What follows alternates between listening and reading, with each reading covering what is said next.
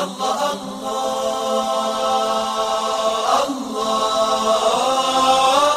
Allah, Allah. أبو النبي سرى سرى في قلبي فازدهرا، أنار لي دربي ونور البصر. الله الله الله الله الله الله الله الله الله الله.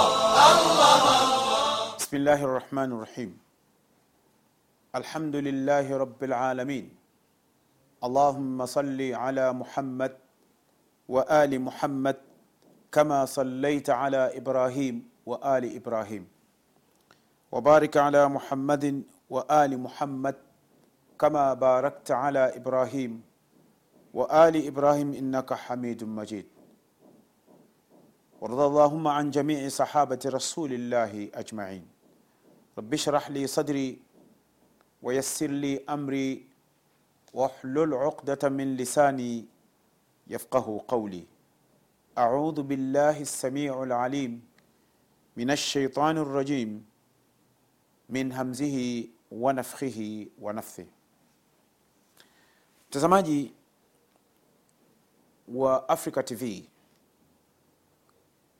kwa uwezo wake Allah subhanahu wa ta'ala na kwa neema yake Allah ya afya na umri, tunakutana tena katika kipindi chetu kingine katika darasa letu la Ar-Rahiq Al-Makhtum. Sehemu tuliyokuwa tumeishia ni ya sahaba anayeitwa Suhaib ibn Sinan ar-Rumiy radiyallahu anhu. Udhiba shadidan au adhaban shadida hata faqada wa'ya, alikuwa anaadhibiwa sana mpaka anapoteza fahamu, kama anavyoeleza Ibn Sa'd katika Tabaqat na Imam Ibn Hajar katika Al-Isaba rahimahumullahu jami'a. Katika watu ambao walioadhibiwa kwa ajili ya Allah ni Bilal ibn Abi Rabah al-Habashi al-Ethiopi radiyallahu anhu, muadhdhin an-nabii sallallahu alayhi wasallam, ambaye huyu alikuwa ni muadhdhini wa mtume sallallahu alayhi wasallam. Baada ya Rasulullah kufariki, yeye alihama zake pale akawa amekwenda Sham. Alipokwenda Sham katika khilafa ya Umar, aliwahi kuoteshwa. Rasulullah anamwambia Bilal, ya Bilal, ewe Bilal, mbona umenitelekeza, mbona umenisahau? Fakharaja min ash-Sham, akatoka Sham akaenda Makka akafanya umra. Baada ya kufanya umra akaja kufanya ziara katika Masjid an-Nabawi. Alipofika pale katika mwaka wa khilafa ya Umar ibn Khattab, watu wa Madina wakawa wamepeleka maombi kwa Umar kwamba tunamuomba Bilal aadhini kwa muda atakaokuwepo hapa. Bilal akawa hakusita kwa hilo, akakubali kuadhini. Alipoadhini Bilal, alipoanza Allahu Akbar, Allahu Akbar, mji wa Madina ukasisimka wote. Watu wakadhani kwamba Rasulullah sallallahu alayhi wasallama tayari yupo hai tena duniani. Watu wakaja wakauzunguka mji, msikiti wa mtume, wakajazana pale, wakamkuta Bilal anaadhini. Alipofika ashhadu anna Muhammadan Rasulullah, Bilal akaanguka chini akamwaga kilio. Kuanzia wakati ule Bilal akaondoka zake kimya kimya, hakurudi tena Madina mpaka akawa amefariki radiyallahu anhu katika mwaka wa ishirini amefia Sham. Bilal yeye alikuwa akiadhibiwa na mtu ambaye aliyekuwa amemnunua katika soko la wazungu la watumwa. Alinunuliwa na Umayya ibn Khalaf al-Jumahi. Umayya ibn Khalaf al-Jumahi ndiye aliyekuwa akimwadhibu Bilal. Fakana Umayya yadau fi unuqihi habla, Umayya alikuwa anaweka shingoni kwa Bilal kamba. Thumma yusallimuhu ila as-sibyan, kisha anampeleka kwa watoto. Yatufuna bihi fi jibali Makkah wanazunguka naye katika milima ya Makka. Bilali amefungwa kamba, mtu mzima kafungwa kamba na watoto wadogo, ni udhalili wa hali ya juu. Wayajurunahu, walikuwa wanamvuta hatta kana alhablu yuathiru fi unuqihi, mpaka kamba ilikuwa inaweka athari ya kule kuvutwa na watoto katika shingo lake. Bilali atasema nini? Wa huwa yaqul, lakini yeye anasema ahadun ahadun, Mungu ni mmoja, Mungu ni mmoja, Mungu ni mmoja mwenye haki ya kuabudiwa, kuombwa, kusujudiwa. Mungu ni mmoja mwenye haki ya kuombwa, kuabudiwa, kusujudiwa. Haya ndio yalikuwa maneno ya Bilal radhiyallahu anhu wakati anatembezwa kama kituko Maka na watoto wadogo. Wakana Umayya yashudduhu shaddan thumma yadribuhu bil'asa, Umayya wakati mwingine alikuwa anamfunga kwa kifundo kikubwa sana kisha anampiga Bilal kwa fimbo. Wayuljiuhu ila aljulus fi harri shams, anamlazimisha akae kwenye joto la jua. Mtazamaji wa Africa T V, Maka joto lake ni zito mno, mji ambao hauna miti tangu wakati huo. Hii miti unayoikuta pale Maka mjini, miti unayoiona pale Maka mjini ni miti ya kupandwa. Ile ni miti ambayo imepandwa kutokana na teknolojia ya sasa, lakini asili ya Maka haina miti. Bilal anaburuzwa, anawekwa katika jua radhiyallahu anhu. Kama kana yukrihuhu ala aljuu, Sheikh Sirajur Rahman Mubarak Furi anasema alikuwa akimlazimisha kushinda na njaa, anamnyima chakula. Kosa la Bilal hajamtukana mtu, kosa la Bilal hajachukua mali ya mtu, kosa la Bilal hajavunja hadhi ya mtu, kosa la Bilal hajavunja hadhi ya mwanamke yote, hajachukua cha mtu. Kosa la Bilal ni kusema la ilaha illa Allah Muhammadur Rasulullah. Hili ndio kosa la Bilal. Wa ashaddu min dhalika kulli annahu kana yukhrijuhu idha hamiyati adh-dhahiratu, zaidi ya hilo pale joto linapokuwa kali anamtoa Bilal. Ndugu yangu mtazamaji wa Africa T V, kwa wale ambao mnakwenda haji, kama joto limekomaa Madina ya Makka, huwezi kuvua viatu, huwezi kutembea hata hatua kumi, huwezi kutembea kama huna viatu. Lakini alikuwa anamweka katika joto, fayatrahuhu ala dhahrihi fi ramda fi batha Makkah, anamtupa chini, anamlazimisha Bilali alale bila nguo, mgongo wake aulaze chini katika joto la mji wa Makkah. La ilaha illa Allah.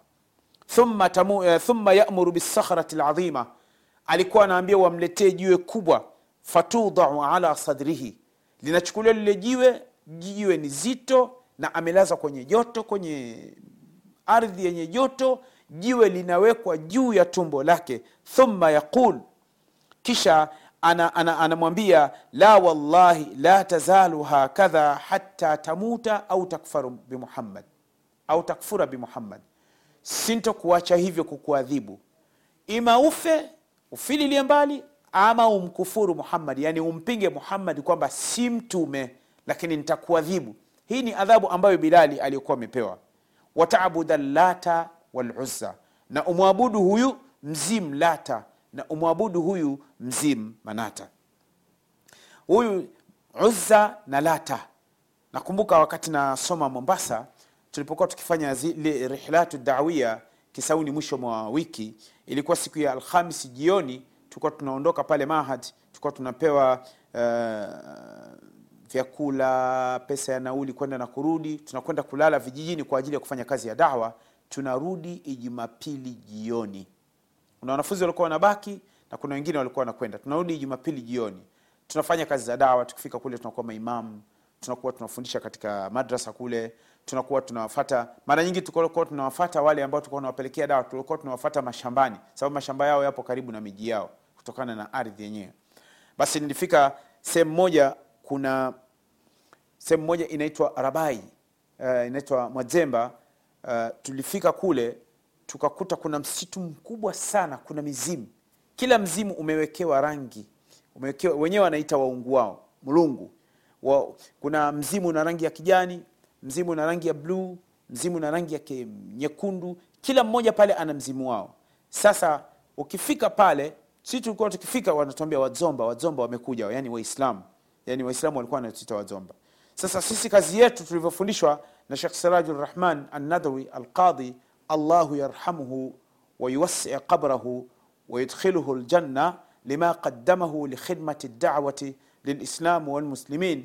Sheikh Safir Sheikh Sirajur Rahman An-Nadawi al-Laknawi al-Anduri, huyu mwanachuoni mkubwa huyu, shekhi wetu huyu, ni kwamba subhanallah, wallahi maahad, sijui ni lini tena inapata jicho kama kichwa kama kile. Wakati ilipokuwa ni maahad, subhanallah, subhanallah, Allahu akbar. Sheikh Sirajur Rahman Nadwi al-Qadi, yarhamuhullah, yarhamuhullah, yarhamuhullah. Basi nimefika kule, yeye alikuwa anatuambia tu kwamba hao watu mnatakiwa mzungumze nao na muwaambie nini maana ya la ilaha illallah, kisha muwalete misikitini, wafundisheni mambo madogo madogo, tahara tu, kwanza kutawadha na kuoga josho, haya ndio ya kwanza. Basi kisha muwazoeshe kusali, muwe mnaswali nao, na wale ambao mtakaoona hali zao ni duni, muwe mnakula nao chakula. Basi wallahi subhanallah, unamwambia la ilaha illallah, sema la ilaha illallah, anasema mimi simanyi, simanyi maana la ilaha illallah. La ilaha illallah maana yake nini? Sasa kwa sababu tulikuwa tunakwenda na vijana ambao wao ni wa Kenya, ambao ni katika moja ya miji kenda, wanasema la ilaha illallah maana yake la ilaha illallah, hapana mulungu apasaye kuabudiwa kwa haki isipokuwa mulungu mumwenga. Kwa hiyo tukafikisha maana ya kalima tutauhidi kwa lugha yao ile ile. Anasema kumbe hiyo ndio ina maana kuna mulungu mmoja. Tuambia kuna mulungu mmoja. Hiyo mizimu acha, sijui kuna nani, kuna nani acha. Kwa kweli walisilimu watu wengi na wengine walijengewa misikiti. Tulikuwa tunawatembelea. Kwa kweli ni kazi ya da'wa ambayo tumeifanya, na wakati ule mimi nikiwa naib naib aminu da'wa, alafu nikawa na naib aminu da'wa, alafu nikaja kuwa aminu da'wa kwa miaka minne Kisauni. Tumeona mambo mengi sana, tumefaidika na mambo mengi, kazi ya da'wa, mashakilu da'wa, zile akabatu da'wa, araqilu da'wa, tumeziona shakhsia, nafsia, malia, iktisadia, biia, zote hizo tumezishuhudia katika hao waliokuja nyuma yetu. Sidhani kama hii kazi tena, maana yake tulikwenda maeneo mengi sana. Maeneo nakumbuka nimewahi kutembea kilomita sita kwa ajili ya kuwafuata watu ambao wanahitaji la ilaha illallah. Mimi pamoja na ndugu yangu Mkomoro mmoja anaitwa Said Ali Mwanji, tulikwenda na kurudi, tukarudi chuoni pale Mombasa mjini takriban kama saa sita usiku, ndio tunaingia Kisauni pale, kiasi ambacho kwa wiki nzima hatukuingia darasani. Lakini bwana mkubwa yule lazima alikuja chumbani kuja kutujulia hali kwa muda wa siku tatu, tunaendelea vipi, afya zetu, akashughulika na matibabu yake akiwa anashirikiana na Sheikh Muhammad Islam amba Aslam, ambaye yeye mpaka sasa bado yupo. Allah ampe afya njema pamoja na, um, na familia yake, na amzidie ushie umri mrefu, kwa sababu hawa watu wametoa mchango mkubwa mno. Sasa hii ni mizimu, hii ni mizimu ambayo ilikuwa kiabudiwa, inaitwa Lata, uh, Lata na Uzza, na kila watu wanakuwa na mizimu yao. Kenda kule Kigoma, kwa watu wa Kigoma hasa kabila yetu Waha, sisi kuna mizimu inaitwa visigo ambavyo watu wanaviabudu. Hayo ni katika moja ya makabila ya Waha wanaabudu. Sasa alikuwa anaambiwa huwezi kuruhusiwa kuachiwa kuwa huru, ima ufe ama umkufuru Muhammad, umwabudu huyu Lata na Uzza, ambao wao hawa Umayya ibn Khalaf wakina Abu Jahal pamoja na wengineo, wao walikuwa wanaamini kwamba hao ndio miungu wao. Tusimame hapa kwa ajili ya mapumziko. Allah